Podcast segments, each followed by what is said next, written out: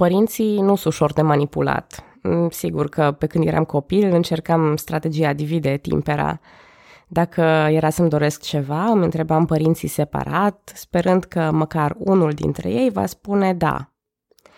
Un da era deja un punct de start cu care puteam merge la celălalt părinte. Tati a spus că mă lasă, mă tărăgănam eu până îmi ieșea schema. Dar uh, nici tata n-a rămas naiv la tactica asta. Și după o vreme a început să întrebe, mama ta ce a spus? Pe mama ai întrebat-o? Sau uh, mamă ta face regulile în casa asta? Și atunci știam că lupta e pierdută. Începeam să bombănesc ca pagubă. Când făceau front comun, știam clar că nu am nicio șansă să obțin ce vreau. În 1892, românii din Transilvania au mers cu o petiție la jumătatea austriacă din Imperiul Austro-Ungar. În mod previzibil, împăratul Franz Iosef a întrebat Da, Ungaria ce a zis? Și cu ocazia asta s-au uh, dat și pedepse. Asta e pe scurt și pe înțelesul tuturor, chiar și a unui copil mic, povestea memorandumului din 1892. Dar stați și pentru restul episodului ca să ascultați varianta complicată. Bună, numele meu este Călina și în acest episod din podcastul Istoria României vorbesc despre eforturile românilor de a lupta contra consecințelor compromisului austro-ungar. Poate cea mai cunoscută acțiune a PNR din această perioadă este memorandumul din 1892.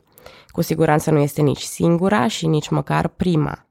Și dacă cumva vi se par plictisitoare aceste petiții, vom descoperi astăzi că, într-un fel indirect și cât se poate de discret, ele stau la baza unirii Transilvaniei cu România. Probabil prima întrebare care vă stă pe limbă este de ce au așteptat România atât de mult după Ausgleich pentru a protesta împotriva lui. Dar, după cum spuneam, memorandumul este doar cea mai cunoscută și mediatizată formă de protest. Imediat după Ausgleich, la 3 mai 1868, la 20 de ani de la Marea Adunare Națională de la Blaj, din timpul Revoluției Pașoptiste, românii s-au strâns iarăși tot la Blaj pentru a protesta – nemulțumiți de anularea autonomiei Transilvaniei și incorporarea ei în Ungaria, cunoscând situația noilor legi privind naționalitățile și posibilitatea maghiarizării. Românii adunați la Blaj au emis un document cunoscut drept pronunciamentul de la Blaj. Publicat în ziarele românești din Transilvania, documentul arăta că noua situație politică este contrară voinței lor, cerea autonomia Transilvaniei pe baza diplomei leopoldine și repunerea în vigoare a legilor dietei de la Sibiu. Revine în prim plan principiul reprezentativității politice. Românii nu considerau dieta de la Pesta îndreptățită să ia decizii privind Transilvania. Un element relativ nou este apelul la presă și la popularizarea cauzei românești, mai ales spre presa internațională. Ziarele românești au răspuns favorabil pronunciamentului, însă maghiarii nu au fost prea încântați.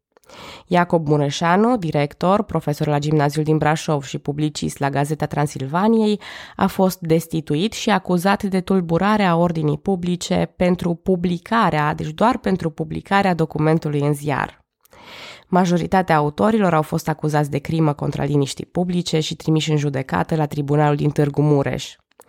Situația căpătase ecouri atât la Budapesta, unde deputații români din dieta au încercat să interpeleze guvernul, cât și în România, unde intelectualii și presa au fost solidari cauzei românilor din Transilvania. În cele din urmă, procesul intentat semnatarilor a fost suspendat prin ordonanță regală. Formarea PNR și dragostea aceasta a ardelenilor pentru petiții a dus la elaborarea a mai multe petiții cu diferite niveluri de controversă. Însă, în timp ce anumite cereri rezonabile din punctul de vedere al autorităților au fost aprobate, lucruri precum autonomia Transilvaniei ieșau din discuție. Iar după reacția promptă și puternică a autorităților maghiare după pronunciamentul de la Blaj, atitudinea pasivistă a românilor din Transilvania a dus la o perioadă de acalmie. În 1881 însă are loc fuziunea Partidului Național din Transilvania cu omonimul și omologul său din Banat. Astfel, noul partid format decide elaborarea unui program și a unui memoriu către Curtea de la Viena, prin care să readucă în discuție situația românilor din Transilvania. Autorii acestui memorandum au fost Ioan Rațiu, președintele PNR, Vasile Lucaciu, Gheorghe Pop de Băsești, Eugen Grote, Septimiu Albini și redactorul Iuliu Coroianu, dar semnatarii au fost mai mulți. PNR a aprobat-o în primăvara anului 1892 și s-a format o delegație de 300 de reprezentanți care să o prezinte la Viena. Delegația a fost una diversă, reprezentând stările din Transilvania. Erau autorii și susținătorii intelectuale ai memorandumului, dar și meseriași și lucrători în asentiment. La Viena însă, împăratul Franz Iosef refuză a primi delegația. Asta poate suna ciudat celor care cunosc acest aspect din stilul de conducere al lui Franz Iosef. El de obicei primea enorm de multe delegații și avea foarte multă răbdare să asculte plângerile oamenilor din diverse grupuri sau păduri sociale. Și atunci, de ce a fost refuzată delegația memorandiștilor? Simplu. Așa au cerut autoritățile maghiare. Ei au cerut ca împăratul să redirecționeze cererea aceasta spre Ungaria. Românii au fost extrem de dezamăgiți de refuzul împăratului, dar au urmat instrucțiunile și s-au adresat autorităților maghiare. Acolo însă, Ministerul de Interne a refuzat să înainteze memorandumul pe motiv că redactorii petiției, citez, niște indivizi, nu au nicio legitimitate pentru a reprezenta poporul român. Aceasta poate fi văzută ca un fel de catch-22, în care românii cer reprezentativitate și sunt respinși pentru că nu au reprezentativitate. Petiția a fost trimisă de maghiar la Turda, specificând ca ea să-i fie returnată lui Ioan Rațiu. Ce conține această petiție și de ce a fost atât de rapid neutralizată? Să spunem că, pentru început, compromisul dualist nu era tocmai favoritul românilor. Lăsând eufemismele și glumele la o parte, a citi astăzi memorandumul e o experiență dificilă emoțional. Tonul e patetic, e rugător și umil în fața împăratului austriac. Argumentele emoționale se îmbină cu cele raționale, cu precedentele legale și dreptul istoric pentru a cere un lucru pe care astăzi îl vedem cât se poate de firesc, egalitatea etnică. Memorandumul vorbește despre lipsa de reprezentativitate a românilor în luarea deciziei pentru dualism, unirea de la 1848 a Transilvaniei cu Ungaria nefiind recunoscută nici de români, nici de austrieci, aceasta însemna că semnatarii dietei de la Pesta nu aveau dreptul de a semna Ausgleichul în numele românilor sau și în numele românilor. Se vorbește apoi despre cum s-au justificat temerile românilor că acest compromis va pune în pericol viața politică și socială a românilor din Transilvania. Chiar s-a întâmplat asta. Semnatarii deplâng drepturi pe care le câștigaseră cinstit în imperiu, dar pe care le-au pierdut odată cu acest compromis al dualismului. Se aduce în discuție dreptul istoric, continuitatea și dorința românilor pur și simplu de a exista în spațiul Transilvaniei. Memorandiștii condamnă în principal legea electorală, legea pentru egala îndreptățirea naționalităților. Aceasta, apropo, are un nume foarte frumos, dar afirmă existența națiunii maghiare și atât.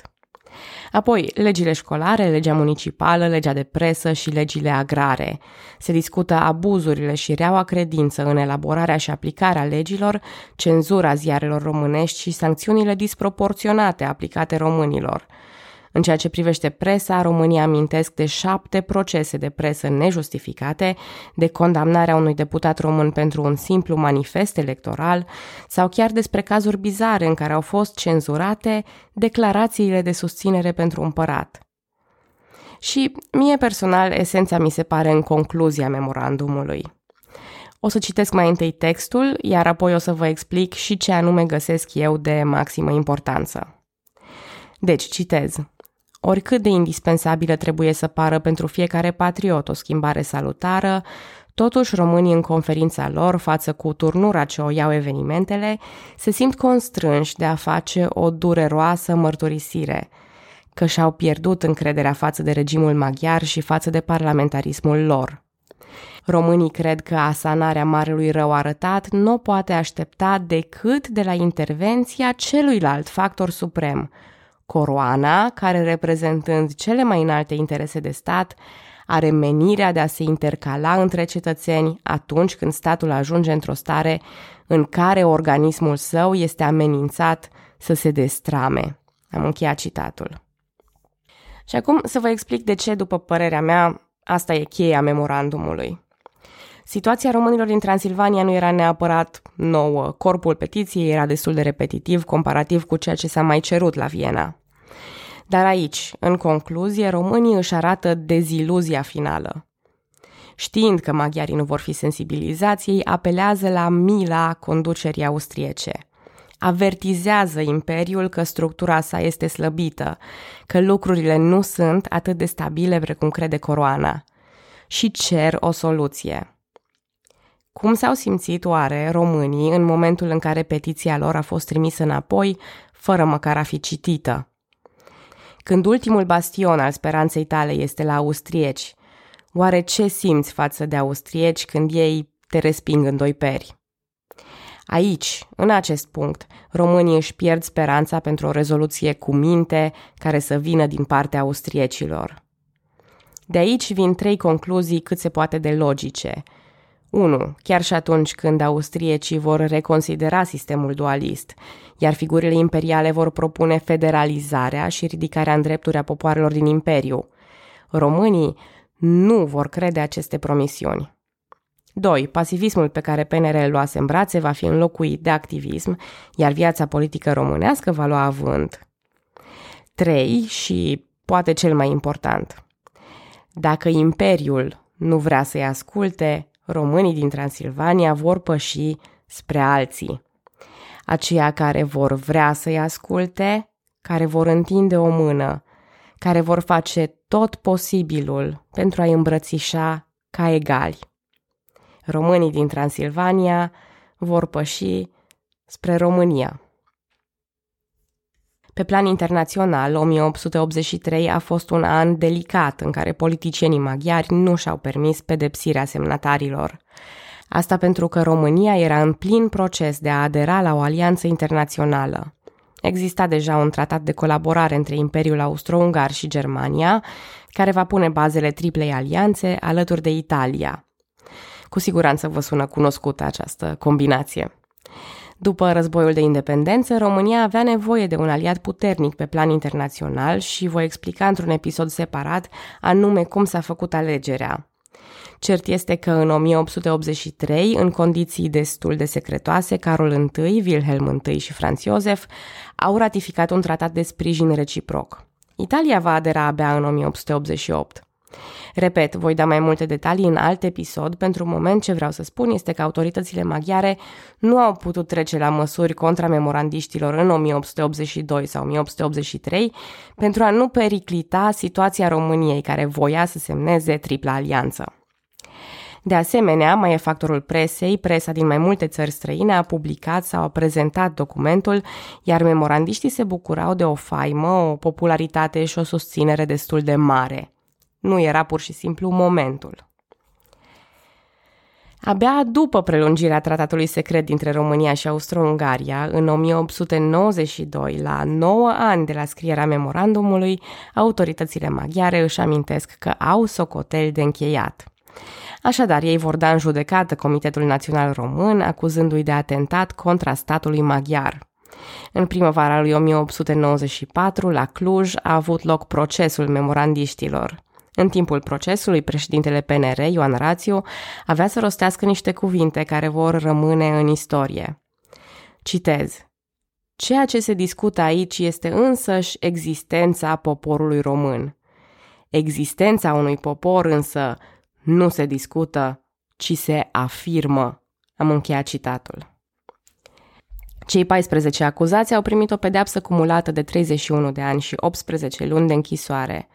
Nu au îndeplinit toată sentința, după un an de detenție la Seghed au fost totuși grațiați. Până la urmă, chiar împăratul Franz Iosef a trebuit să o facă sub presiunea imensă a opiniei publice, dar și prin intervenția regelui Carol I la Viena.